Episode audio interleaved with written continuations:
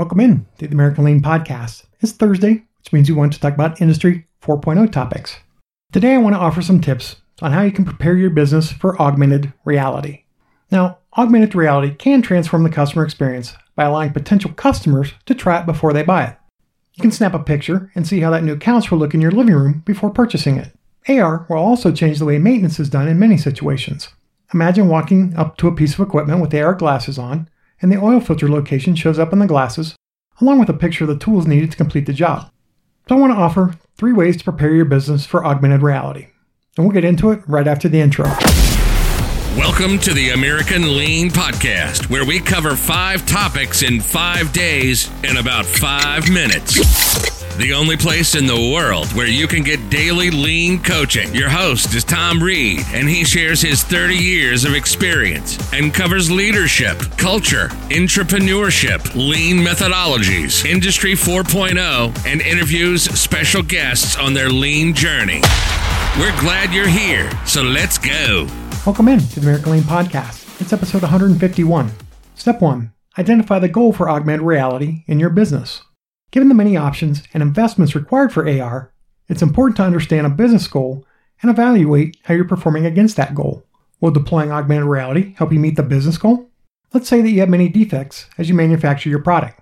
Investigating the root cause of the defects, you learn that you have lots of new employees. Can deploying augmented reality improve how these employees are trained? Or could AR help these employees follow the quality steps that are required to make the product correctly? These are all important things to consider when thinking about deploying augmented reality in your business. Step 2 Define the user experience. Now, in the example above, when we're trying to improve quality on an assembly line, the best case for the deployment of AR is likely in the form of glasses that employees wear. When assembling the product, it can show the tools, torques can be displayed, and it can display quality checks.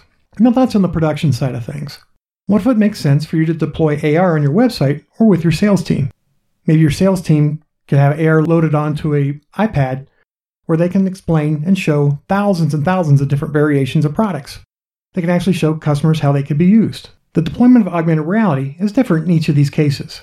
Once you understand the goal of your AR deployment, considering who the end user will be will narrow down the augmented reality options.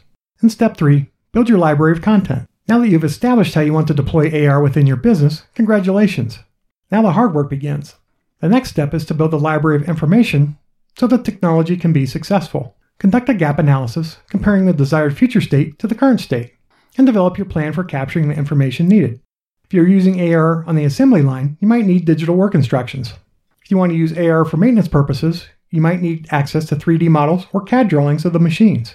If you don't have access to the information needed right now, start simply to capture it. Could be as simple as have your experienced maintenance person video themselves with a head-held GoPro showing them changing a filter, for instance. Once you understand the information gaps, begin as simply as you can to fill those gaps. And AR is becoming more prevalent by the day, which means that there are tools to support the data collection that are being developed at a rapid pace.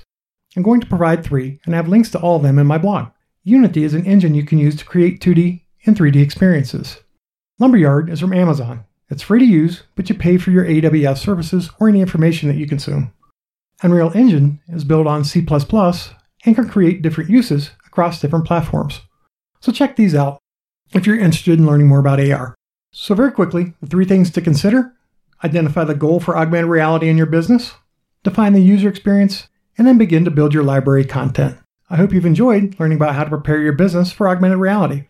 This podcast is for you, so if there are topics you'd like me to cover, or if you'd like to share your company's lean journey, please contact me at tom at americanlean.com. Full show notes can be found at americanlean.com slash blog.